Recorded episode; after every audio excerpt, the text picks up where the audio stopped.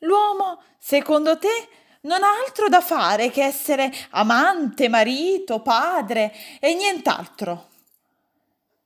Ma l'uomo, oltre a questo, è anche cittadino, ha una posizione sociale, può essere scrittore, proprietario, soldato, funzionario, industriale.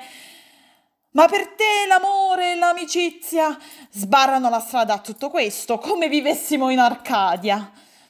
Hai inventato anche la nobile passione. Oh Dio, basta, basta, ti prego.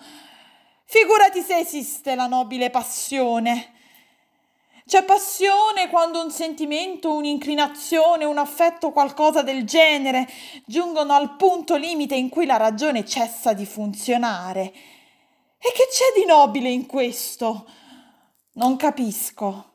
È demenza, non è degna degli uomini.